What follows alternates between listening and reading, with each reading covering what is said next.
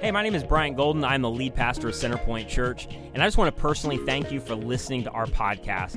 And I also want to invite you, wherever you are around the country or in the Tampa Bay area, to join our digital online campus at centerpointfl.org. And here's what you need to know our vision is to create an alternative to church as usual for all people. And all that means is, regardless of whether you've been a longtime follower of Jesus, you're new to faith, you're investigating faith, or you don't even know what you believe, our goal is is for you to feel like you belong, even if you never believe. And so, thank you again for listening, and I hope today's message encourages you and helps you.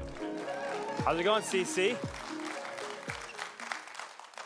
All right, I feel like you're ready. Um, maybe just excited to end the series. I don't know. So, speaking of that, if you are, you're like, when's this going to be over? It's over today. And then next week, Vision 2022, uh, for the next two weeks that I'll be preaching. I love uh, these messages. And this may not seem like a great time to invite somebody. It's actually the best time to invite somebody next week because really what I'm talking about is uh, our vision for the local church, which really I believe, you know, we're going to do it imperfectly, but God's dream and vision for the local church.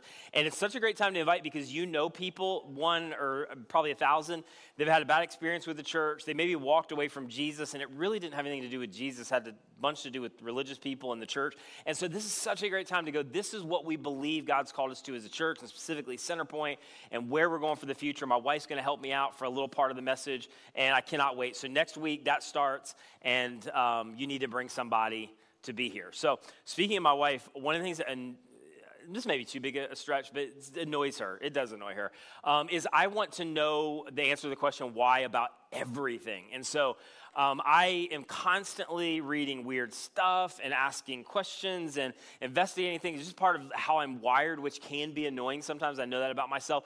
But I just always want to know why behind something. I always want to know somebody else's argument and, and hopefully be able to articulate it clearly, um, you know, on their behalf, even if I don't believe it. And so there's times where my wife is like, could you just stop? Could you stop asking questions? Um, could, could you just stop bothering me with this? You know, that type of thing. But it's just in me. And here's how I think it relates to God for me, and then also for a lot of you, whether you're watching online or Shout Unfiltered Radio on FM AM now, and you're, maybe you're podcasting or you're physically in the house. Here, here's something that a lot of us do, and that is we think in terms of God that if God would just perform some kind of massive, miraculous sign, our faith would be so much bigger. Like, God, if you would just do something big, I swear it would grow my faith. And then for some of us, we'd be like, I, I would be all in. And sometimes I just thank God, because I, I like to think he's sarcastic, and I think you see this in the Gospels. I, the God would just show up to go, well, maybe I could do this. Maybe I could create a, a large, massive floating rock that would be big enough for all of life, and then it would be perfectly positioned just right to actually sustain life, and it would be in stark contrast to every other floating rock in the universe. And then he's like, well, I, actually, I did that. And then, or then maybe he'd be like, okay, so what, what if I did this? Because we're, we're still like, no, no, but I'm talking about something miraculous. God, do something amazing, and if you did it, I'd be all in. And so he's like, okay, well, what if I what if I just mounted like two 576 megapixel, um, you know, cameras to your face that you would actually see out of? And then I connected them to a 3,000 gigahertz computer with more memory than you're ever going to be able to access or use in a lifetime. Like, what if I did? And he's like, oh, I already did that actually. And you know, but I mean something like amazing. Or this is crazy to me because I, was I think about this weird stuff. Like Right now, 50,000 of your cells are dying and then being replaced with new ones in the time that it spent to, for me to tell you that. And no conscious effort on your part. Like you didn't think about, like, I gotta need to make sure that I make this happen. It just happens. Your body just does it. And again, we're like, but no, no, God, I mean, do something really crazy like really miraculous. Like if you would do some kind of miraculous healing, all in, all in for you. And, and then I, I, would imagine God's like, okay, well, remember that 3,000 gigahertz computer that I gave you that's connected to more memory than you're ever going to be able to access in your lifetime? I've actually given you the ability to heal most things yourself. God's like, this is crazy. I actually created a species of healers. And if 2,000 years ago, when, when these guys were writing the scriptures, if they were able to show up in modern hospitals today and visit doctors, they would call those doctors gods in light of what they had experienced. Now, they're not, as I tell my brother in law all the time, because the radiology, you're not God, but it's pretty cool what you're able to do. and what we're able to do. But again, we're like, but, but God, that's cool, but do something really crazy, really miraculous. And I think God sometimes like, are you serious? So we'll come back to that in a second. We're in part four of this series, You're Not Far, and we're tracking with John, who was really close to Jesus, and he wrote a gospel called the Gospel of John, creatively titled, but he didn't know it was going to be the Gospel of John. He just sat down to go, I've got to document what I've seen and what I've heard. And I think somebody probably convinced John toward the end of his life. He was the, maybe the last surviving apostle. He had seen so much from Jesus. And we've said throughout the series, this is really important, he didn't believe because of faith. That's unintellectual. He believed because of what he saw and heard. And ultimately it, led, ultimately, it led him to follow Jesus. And then he sat down to say, I need to document this for future generations. But what John documented was not just what happened, but why it happened. Not just what Jesus did, but who Jesus is. Because here's what John understood, because this is how it happened for him. If you ever get connected to who Jesus is, it has the ability to transform everything for you. And then John sits down and he writes this because he's like, I have an agenda. I'll just be straight up with you. And this is where I'm hoping you get because this is ultimately where I got. And that is that you would see and read the things that have been written and that you would believe that Jesus is the Messiah, the Son of God. And the result is that by believing or trusting in, you would have life in Jesus' name. And John, all throughout this gospel, basically organizes it around miracles. We call them miracles. John actually called them signs because he recognized it wasn't just about a miracle. Jesus wasn't just about providing health care and you know, clothes to those who didn't have clothes and food to the hungry. It was all about something bigger, and the bigger was Jesus' identity. And so he would document these signs Jesus performed that said something about Jesus' identity that ultimately led to evidence so that they could believe, and then they didn't believe, and then they believed again and didn't believe, and then they believed again. And then after Easter weekend, they finally placed their faith and trust in Jesus. And so John says, it was good enough for me. I think it'll be good enough for you, but you just need to know God is not inviting you into some relationship where you believe or trust in something and hope it works out. That's naive. That's maybe what you were taught in Sunday school. That's not the biblical faith that Jesus actually talks about. It's based on evidence. God's done something in history through Jesus so that ultimately you would believe and maybe trust in. And in the case of John, he gave up his life for it. And so we've been tracking through these signs that ultimately lead to evidence. And we're on the fifth one today. And I know that most of you don't have an old school Bible like I do. There's there's just a lot that's old school about me, so I like this. Um, but your grandparent probably had a Bible. Um, I'm not going to ask if anybody has an actual Bible in the house right now. Um, but if you, uh, okay, you're pointing to your, your grandparent um, who's here. So that, that proves my point. So, um, so you remember these, um, or you have a dusty one somewhere, and in the heading, a lot of times, it'll have these titles. So the title of this would be Healing of a Blind Man, which is like the fifth sign in John's gospel. And he's like, I was there, I was tracking with Jesus. It was another amazing event, but what so many times is lost is what Jesus was pointing to through this event, the sign that he was pointing to. Because, as we've said, it was never about the miracle, it was never about the moment. Jesus was always pointing to something bigger, Jesus was always foreshadowing something. So, throughout his gospel, he had been between Judea and Galilee, and he finally ends up back in the vicinity of Jerusalem when this event or this sign or miracle took place. And John wrote down in John chapter 9 that he went along and saw a man that was blind from birth. And his disciples asked him, Rabbi, and they, they just don't even think that there's another question to be asked. They're just, Rabbi, who sinned? This guy or his parents that he was born blind? Like no nuance, there's no other, you know, questions to be asked here. It's just cut and dry. This guy's blind, he suffered all his life. What did he do? Or what his parents do? Maybe his parents are involved in this. Because they assumed, and some of you maybe assume this as well, that there is there is a, a connection every single time between sin and suffering, and that it's a cause and effect relationship. And so if you're suffering or you're walking through something, then obviously God is angry at something. Obviously, God is getting back. Obviously, you're getting paid back. Now, here's a quick side note sometimes suffering is the result of sin, but it's almost always clearly connected. And you know that, right? Like there are certain behaviors that have outcomes that are not going to bode well for you. Or other people make decisions that cause you to suffer. And it's not because of God's like punishment or God's wrath. That was actually taken care of when Jesus went to the cross. But there is just cause and effect relationship in the world. Like you make certain decisions, other people make certain decisions, and they're suffering as a result, right? But the connection is always, or generally is always really, really clear. Jesus is make, about to make the point, this is really, really important. that when the connection is not clear, it's not sin. That, that you just live in a sin infested world where sometimes stuff just hits the fan and stuff just happens. And so Jesus turns to these guys asking the question. He says, Neither. And by the way, you're about to find out you're completely wrong about God. And all of your assumptions are misguided. This guy nor his parents sinned. There is no direct cause and effect relationship here. And so Jesus said, This happened, and this is this is a little bothersome from Jesus. It's not emotionally satisfying, meaning you don't hear this and go, okay, well, that makes me feel better about what I'm walking through. But it's just true. And Jesus says this has happened so that. And Jesus taught over and over again that pain, as much as we would never choose it, has a purpose. And maybe it's possible, perhaps it's possible, that all pain has a purpose. And it certainly did, you can't argue this, it did for Jesus. We're about to find out that it did for this blind man. And perhaps it does for you. One, one of the really interesting things to consider if you've walked away from faith because of needless pain and suffering, which I totally get, and that's a really good argument. The things that, thing that you just have to consider, though, is this that is a ton of blind faith in your own cognitive reasoning.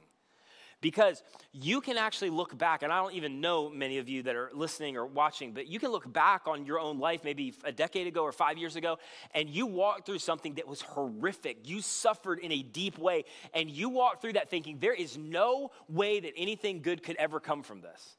And now, five years later, a decade later, you can actually look back on that same experience and recognize that it was something that was used, whether there's a God or not, to produce incredible good in your life whether it was a relationship that broke up or a job that fa- failed or a career that dead ended or some other thing that you didn't think you could get past.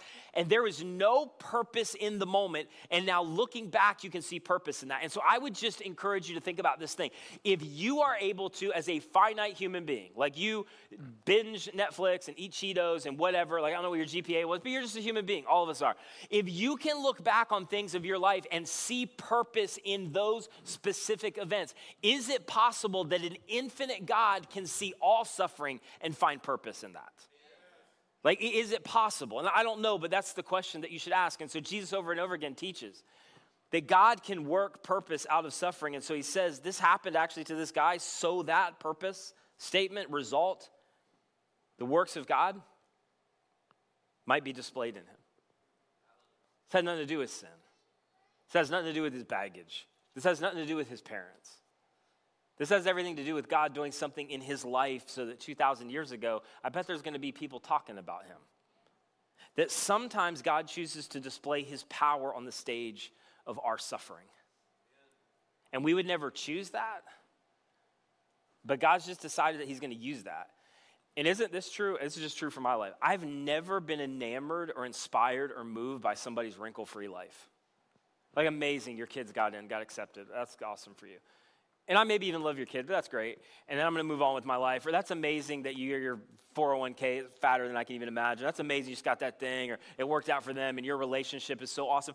Like, generally, we are not inspired and moved by those people of like, ah, that is just so amazing. In fact, you probably unfollow them on Instagram. Like, that's what you do with them. Like, it doesn't produce this huge but you watch the people who walk through incredible suffering and pain, and they're not naive or detached from reality, but they walk through and somehow they're able to maintain confidence in God and peace and even joy in the midst of circumstances. We're like, how in the world do you do that? And I'm telling you, that's the thing that grabs your attention.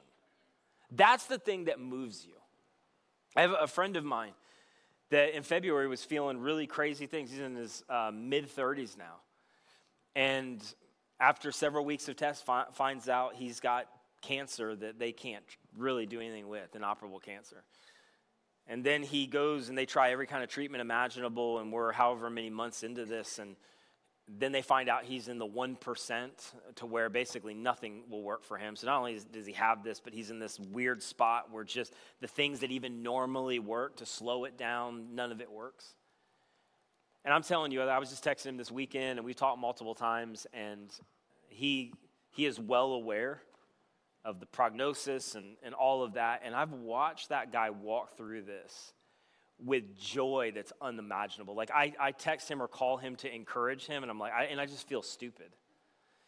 And the confidence that he has that somehow God is working in this and that he will be okay and that he's been able to find peace and joy in the midst of suffering that is so, for some of us, unimaginable. And I'm telling you, I don't overstate that it is staggering. And there's a something about it, like I already believe, but I watch how he's handling this, and I think if I didn't believe, I would want this to be true. And the other thing is, I don't know how you make this up. And maybe like you can muster up something that to just, I need something to hang on to that's gonna give me hope. But I, it is so real. His confidence is so real. His peace is so real. I don't know how you could make that up and just believe it. It is the realest thing in the world that I've ever encountered. And all throughout the Gospels, you see Jesus elevating this again and again that sometimes, even though we wouldn't choose it, God will display his glory and his power on the stage of our suffering and even our dysfunction. And so Jesus turns to them with their kind of wrong implication of who sinned and says, oh, As long as it's day, we must do the works of him who sent me. Night's coming when no one can work. And they're like, Jesus, you just change the subject because this does not seem like what we were just talking about. And then Jesus says, verse 5, while I'm in the world, I love this, I'm the light of the world. Meaning, guys, my identity will never be more obvious than it is in this moment. The light of the world will never shine brighter than it does in this moment. And I'm about to peace out and I'm going to give you the Spirit of God. But when I leave, you just need to know it's going to get darker than ever. And that's why I want you to follow me in this moment and listen to me in this moment. And I want you to, to watch what I do in this moment because you will never have more clarity than you do right now with the light of the world standing right in front of you. And then after saying this, he spit on the ground, made some mud with the saliva, and put it on the man's eyes. Hey, I'm the light of the world. and here's where I wish we had a ton more information about what actually happened in this moment. Like, you can't just say that and then move on, but John does. Like, John, give me more. Like, did Jesus ask permission? Hey, just so you know, you can't see me right now. You don't really know who I am, um, we're just being introduced. I'm gonna I'm gonna spit all over some mud and I'm gonna jam it in your eyes. Is that cool? Like you just wonder, did Jesus ask him? So anyway, Jesus is there, mud on the guy's hands. There's probably saliva running down his face. That's too much information. And Jesus, verse seven, says what he's been saying to every generation and what he says to us. Go, go, and wash in the pool of Siloam. Now, real quick, this, this, is the parts we miss. This is so important. It's never about the moment, it's never about the miracle, it's never about the outcome. All throughout the Gospels, Jesus is always pointing to something bigger and always foreshadowing something. And right now is a foreshadowing of what he is going to invite every single individual, specifically Jesus follower, to do for the rest of time until Jesus comes back. Because in this moment, he's foreshadowing this dynamic of asking this man to walk by faith rather than his sight. And in the moment, it's a physical declaration. Soon it will be a spiritual invitation of this is what I want and what I invite every single Jesus follower to do. And so he says, This guy, you can't see, but I want you to trust me. I want you to walk by faith in who you think I am, even though maybe you're only putting 60% of it, of it together. And I want you to go to the pool of Siloam. And this guy, this blind man who'd been blind his whole life, chose to trust someone he could not see based on rumors, based on what he had heard about Jesus, based on all of the evidence that there was to this point to go, I'm not really sure, but I'm going to trust you anyway. And I'm going to literally, physically walk by faith. And so the man went, washed, came home seeing his neighbors and those who had formerly seen him begging asked, Is this the same man who used to sit and beg? Like, we're pretty sure he is, but you don't just one day go out of the house not seeing or somebody leads him there and everybody knows he's been there for decades and then the next day he's like walking around and he can see so this is odd. Then some claim that he was others said nah he looks a lot like that guy. He, there's a huge resemblance there's no way he's that guy. And then the, the blind man finally spoke up who now could see and says no no i am the man. How then they said were your eyes opened? And he replied the man they called jesus made some mud I don't really know how he made it, but he made some mud, put it on my eyes. And he told me to go to Siloam and wash. So I went. I obeyed him. I did it even though none of it made sense. And I washed. And then it says that after he did this, verse, uh, end of verse 11, so I went and washed, and then I could see. And then verse 12, this is the dumbest question in the wor- history of the world, all of the scriptures right here. This is where the Pharisees just at no level are they tracking with reality or like clued in at all. So, verse 4, dumbest question in the world. Where is this man? They asked him. And the blind man is like, I, I don't know because I didn't see where he went. Why are you asking me this stupid question? It's not in there, but John leaves it out. And then, verse 13, they brought the Pharisees the man who had been blind. In verse 14, now the day on which Jesus had made the mud, this is where the story turns, the music changes, and opened the man's eyes, dun, dun, dun, was Sabbath. And at this point, if you're here week two, this is a constant running problem with Jesus. So all the religious leaders are looking at Jesus going, when is this guy going to learn? Like we already called him out on this once where he was healing a guy on the Sabbath. Now he comes back again and he's just completely disregarding our law, healing another guy. So here's the problem. You couldn't knead, this is so ridiculous, you couldn't knead on the Sabbath, like K N E A D. Couldn't knead, couldn't mix anything. It was a form of work. So the fact that this guy spit in the mud and kneaded something to put on the eyes, that was a violation. So all of the mall cops with their little things like for the that's a Sabbath violation, we're all there ready to pounce on Jesus. Like, I, Jesus, you've you've got to knock it off. Now again, week two, you can go back and listen to that if you haven't. It wasn't a violation. It was a violation of their oral tradition that they made up.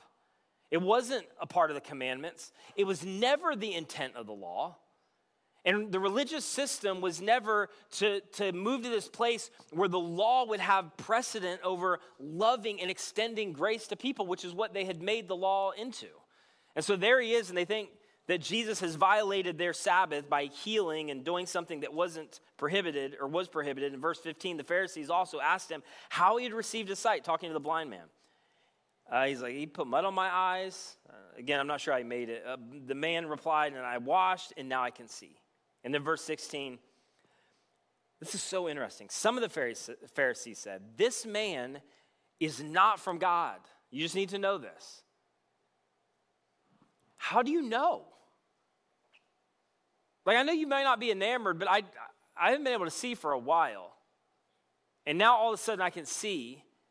And without any more evidence or information, you're willing to just declare that this is not God. And then they give their reasoning. For he does not keep the Sabbath which meant he didn't keep their version of the Sabbath. He didn't, this is so important because all of us can be guilty. Jesus didn't fit into their God box. This is not what they thought God would do. This isn't how they thought God would respond. This isn't how they thought God would interact. This isn't how it was going to go down when the Messiah showed up. And they had a very neatly curated, defined God box. And because Jesus didn't fit into that box, they were willing to dismiss and ignore everything. But others asked, well, because they're starting to connect the dots, how can a sinner perform such signs? Like, that doesn't, that doesn't seem like it adds up. So they were divided and basically arguing around who Jesus was. And then they turned again to the blind man. What do you have to say about it? It was your eyes that were open. And the man replied, I don't know. He's a prophet. It may be.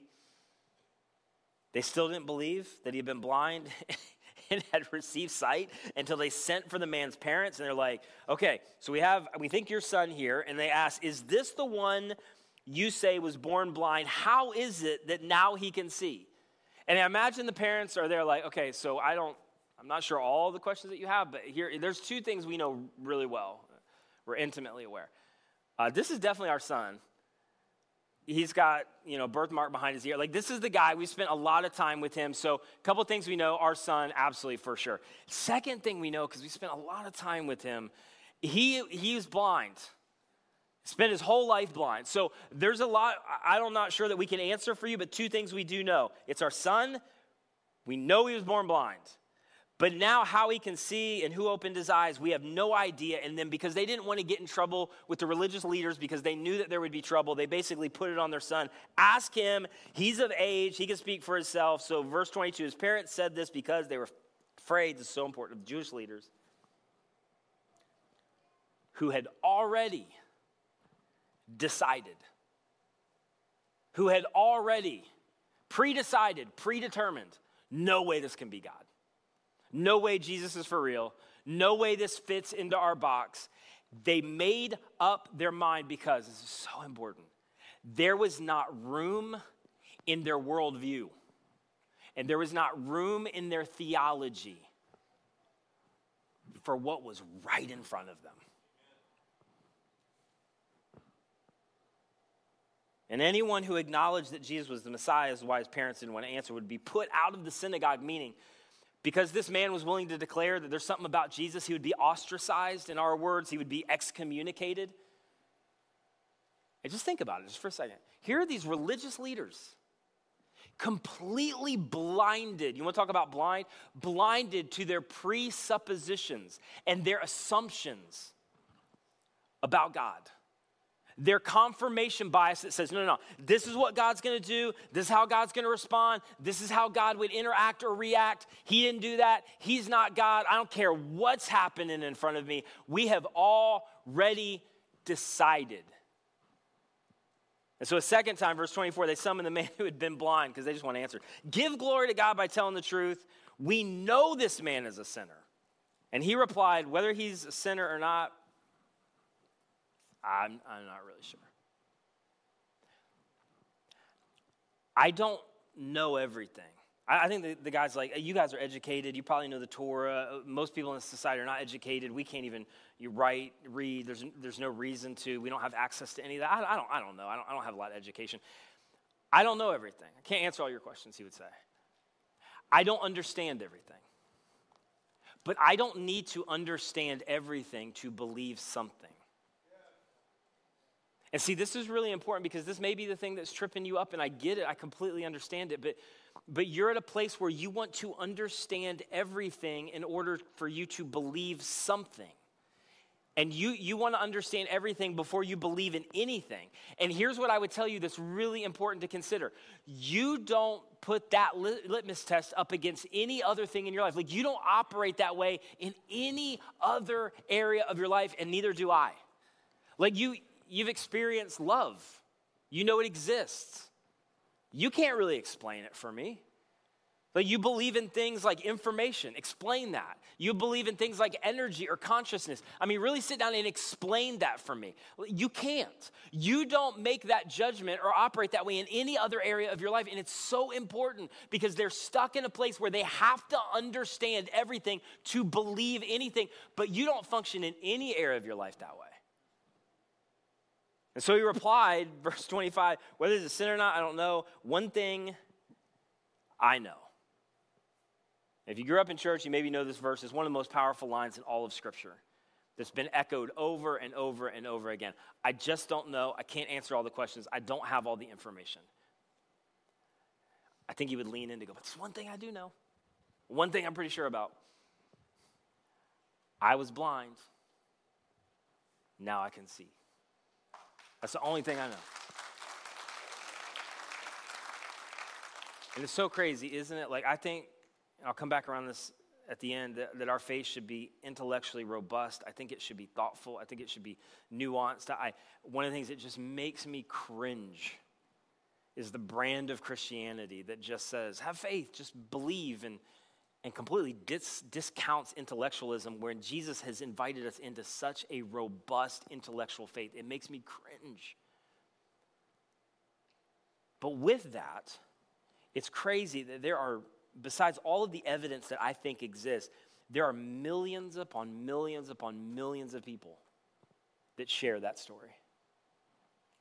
They were going along and their life was out of control and everything was hitting the fan and they walked out and they couldn't beat the addiction and they were walking through that suffering and the business failed and they were betrayed and they didn't see any hope for their future. And somehow they got to they would say they got to the end of their self and they cried out to God. And the only thing that they could explain for you and maybe this is your story is that when they cried out to God something happened and they have never been the same again.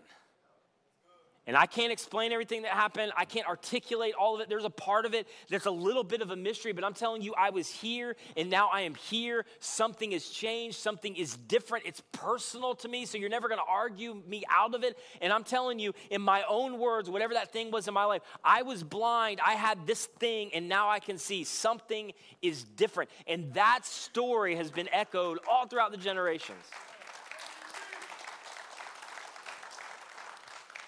And so, verse 26, they're still not done.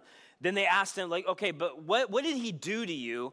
How did he open your eyes? Which is basically like, we're looking for reasons to discount. We're looking for reasons to not believe. And then, verse 27, he answered, I've told you already, and you don't listen. And this is where I love this guy. He gets more and more bold and sarcastic as he goes. I mean, listen, when you've been blind your whole life, and you've just been healed, you don't care. Like, I just, whatever, what are you guys gonna do to me? So he answered, I've told you already, you guys don't listen.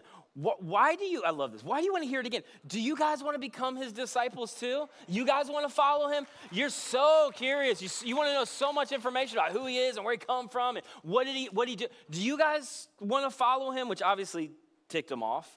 So they hurled insults at him and said, no, no, no. You're this guy's disciple. You're, we are disciples of Moses, and we, they're so confident. We know that God spoke to Moses. But for this guy, we don't even know where he comes from, which is such a shot. And then the blind man again, again, he just doesn't care. More and more sarcastic as he goes. The man answered, Okay, so that's that's that's remarkable. You don't know where he comes from. Yet I can see. You can't figure him out and have no information about him. And here I am, been blind all my life, and he healed me. And the blind man's implication is yo, isn't it obvious? How much more information and evidence do you need? And I think really this is what he's saying. Guys, open your eyes. If this man's response was from God, he, he could do nothing. Or no, the blind man's right. If this man is from God, he could do nothing. To this they replied, verse 34, you were Chokwe. This is why religion can become so deadly. This is why religion can elevate things that honestly, at the end of the day, are made up and attributed to God, whether they are or not, and then use them to unlove and withhold compassion from other people. That's, this is the dark side. This is the religious trauma. This is, where, this is what some of you are trying to unwind from. And it's why you have run fast and hard from Jesus because unfortunately, he got mixed up with a toxic religious system that elevates self, is arrogant, and dismisses everything that it doesn't understand. And so here they are. This is the outflow of that kind of religion. They replied, you are, you were steeped in sin at birth. How dare you lecture us? And they threw him out of church. I mean, basically, they told the man, and these guys speak for God, work on behalf of God, spiritually lead other people toward God. And they told this guy that he deserved to be born blind, and then, he, then they threw him out.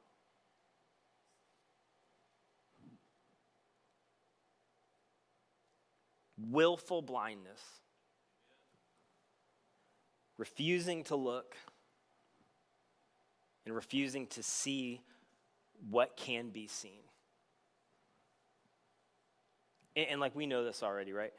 But refu- refusing to discover what can be discovered is not flattering to anybody.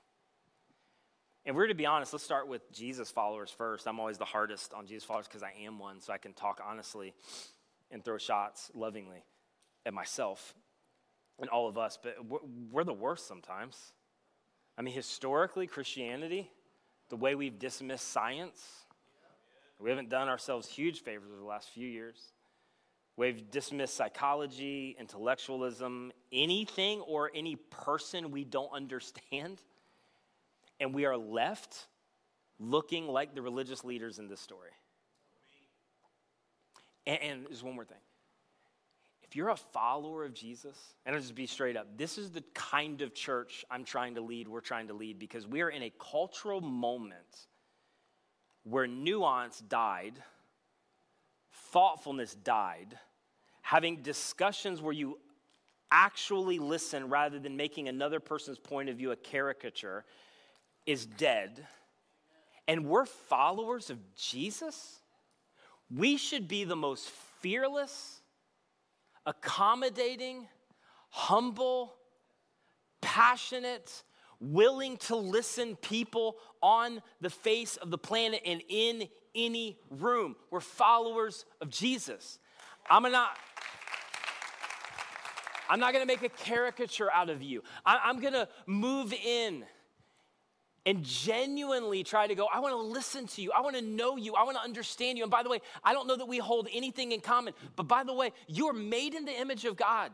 And I also understand that I am finite and I don't understand everything. There's this weird shift in evangelicalism where we hijack Jesus' words where he said, I am the way, the truth, and the life. And instead, we got our little denomination and theological system and then attach those words to go, we are the way, the truth, and the life. And everybody just needs to understand, we are not Jesus. Jesus is the truth. You are not the truth. We are not the truth.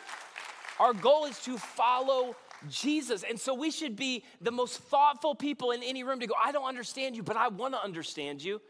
And I want to listen and I want to learn and I want to know you. And I'm going to be thoughtful and nuanced. And I'm going to shut my mouth sometimes and just lean in because I have nothing to fear. And the thought that I can, like, grab a hold of my and i see so many this is not a shot. I, all of us are tempted to do this. I see so many seminary students do this where like you graduate 24 25 post grad and you've got all this theology and you just think you're set for life never to revisit it again. God doesn't change but you better because you're not clued in on everything that makes up the God of the universe. That's true of your worldview. That's true of, of application of everything that Jesus said. It is constantly a journey of learning, and there should be extraordinary humility from followers of Jesus. Otherwise, we do end up just like the religious leaders in the story. Didn't fit into this box, so I'm going to dismiss it. It wasn't right or wrong, so I'm going to dismiss it. It didn't fit into the red bucket or the blue bucket. I'm going to dismiss it. And we give up actually following Jesus and taking our cues from Jesus. One of my, I've said this before, one of my favorite messages as a pastor that I'll get a lot of times from people who listen via radio or uh, a lot of times where it comes from other places as well, and they'll be like direct message on social media, and they'll, they'll start so frustrated, like, you're so frustrating. And it's like, I, I can never figure out where you're coming from. Sometimes I think you're like on the left, and I think you're on the right, and then I think you believe this. It's just, and then they'll list like eight questions of like, could you just tell me what you believe about these eight things? And I almost never answer the eight things, and I just write back, thank you. Because what you just described is my goal, my agenda. And, I, and the only reason I'm not going to answer the eight things is because your only priority is to try to fit me in a box. And I'm trying to lead people to follow Jesus, not be married to your agenda because your agenda is a thing of this world, it's a kingdom of this world, and ultimately it's gonna go away. So, anyway, I spent way too much time on that than I planned on. So here's, here's what I want to say to everybody. This is, this is whether you are a God follower, you left, you walked away, you tried to follow Jesus for 30 years, or you're just completely unsure about the whole thing, and there's room for everybody. But listen, if you have limited God to the God of the box, you will be tempted to not look at anything that doesn't fit in that box. You'll be tempted to not see and to dismiss anything that doesn't fit into that box. And again, we should be the most curious, fearless people on the planet. And so if you're a Christian that maybe walked away not sure if you believe, you're just grappling with all of this and investigating, and I have so much genuine respect for you if that's the place that you're in. Here would be my question for you. Have you looked lately? Like, like have you looked lately? And have you have you shut the door potentially never to go open it up again? And, and then the last question is that wise? Because here's all i want to challenge you on as i end the series is it possible that you have a, a God of the box? Like, do you immediately dismiss anything that doesn't immediately fit with what you've already decided? Do you immediately dismiss what doesn't immediately fit in your box?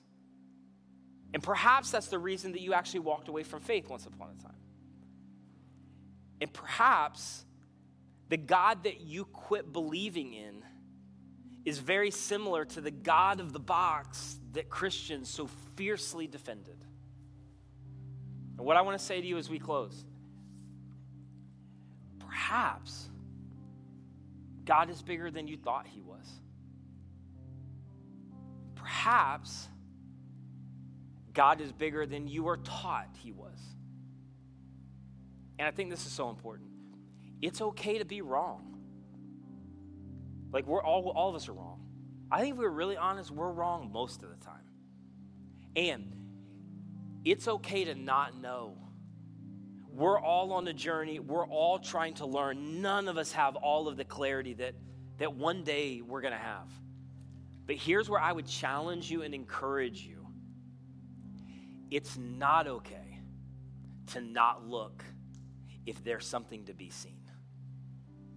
And John comes along, last surviving apostle, and he has seen so much horrific carnage, the death of friends, potentially destruction of Jerusalem. Everything that he had held on to, it cost him to follow Jesus.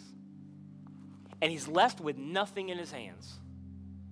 And at the end of his life, he's writing not so much about what he believed. Ultimately, he believed and trusted in it. He wrote about what he saw and what he heard. And he says to all of the, us, I'm telling you, I was there. I saw Jesus. I journeyed with Jesus. The historical evidence is overwhelming. And I documented what I saw.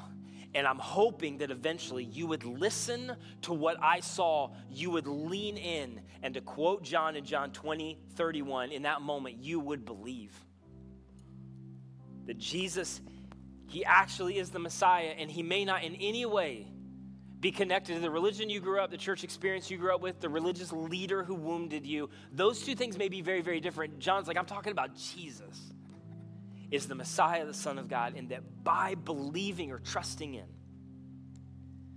you'd find the things that you have been searching for your entire life. You would find life in Jesus' name. And I think John would say, I'm just a dude. And I was there, and I had the unique privilege to live in the days when the light of the world touched down on planet Earth. And John would say, I'm just telling you, don't miss it. Because here these guys were, these men and women were, and they were yards away from the great Redeemer that every prophet pointed to. They were feet away from the great reconciler that they had read from Isaiah and that they had waited for and they had longed for, and he was right in front of them. And they could reach out and touch physically the light of the world. He was feet away from them. They could smell him, they could touch him, they could see him, they could hear him, and they missed him. And John says, I encountered him, I was with him. I saw enough evidence that eventually I believed, and then when he walked out of a grave alive, I placed my faith and my trust in him. I'm just telling you, he is bigger and he is better than you could ever imagine. And it's why I pinned these famous words that God so loved the world that he gave everything, he gave himself so that nobody would be lost to God and we didn't know what that meant. And then we watched him die a criminal's death on a cross perfected through Roman crucifixion. And all the way up till that happened, we thought at any moment he's going to pull an audible and he's going to get himself out of this thing and it's going to be this massive moment. And it didn't happen. And then we watched him die and breathe his last and we thought it's all over. The movement is dead. Our faith is in vain. And then we watched our resurrected Savior and we documented 500 solid.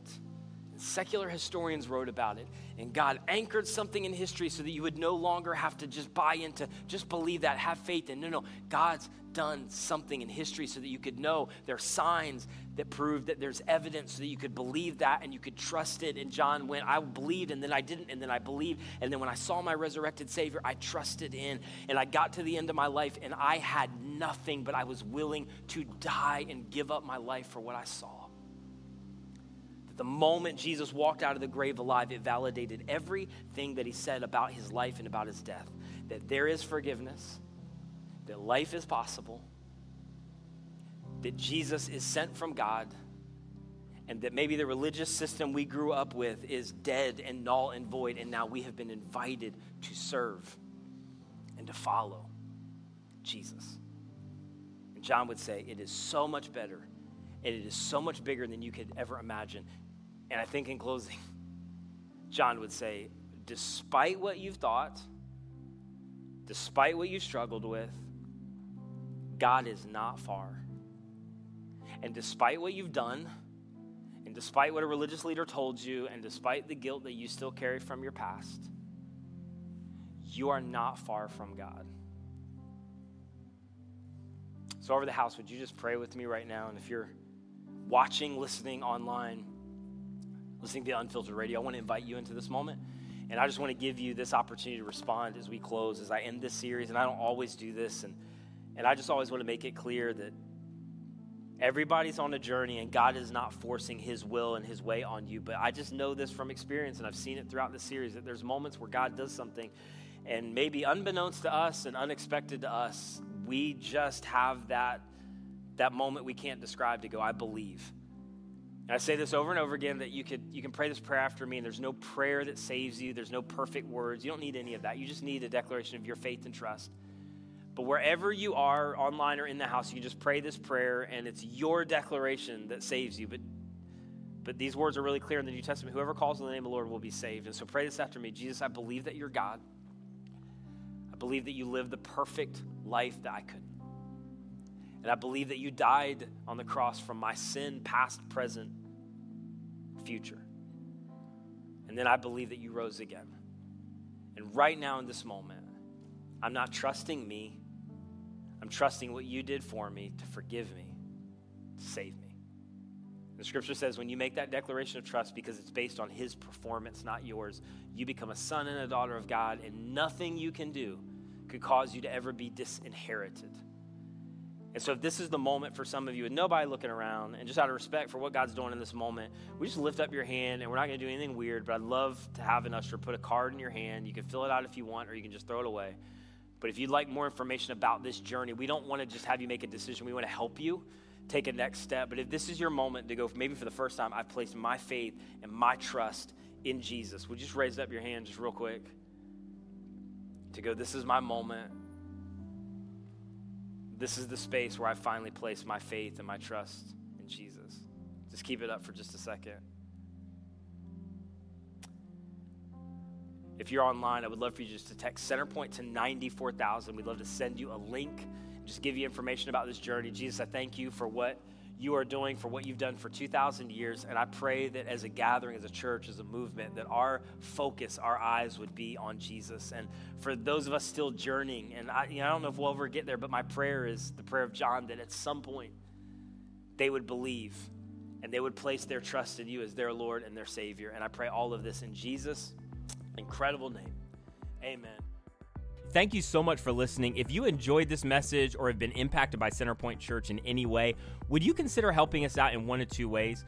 First, if you would just spread the word, share this message with your friends, family. Maybe you could go rate and review our podcast on your favorite podcast catcher, but this helps us so much more than you know. And secondly, this ministry is supported by people like you through their financial generosity. And so if you've been impacted by any of these messages, would you consider giving to support the mission and vision of Centerpoint to see people reach with the radical grace of Jesus? You can give today on our website at centerpointfl.org. And again, that's centerpointfl.org.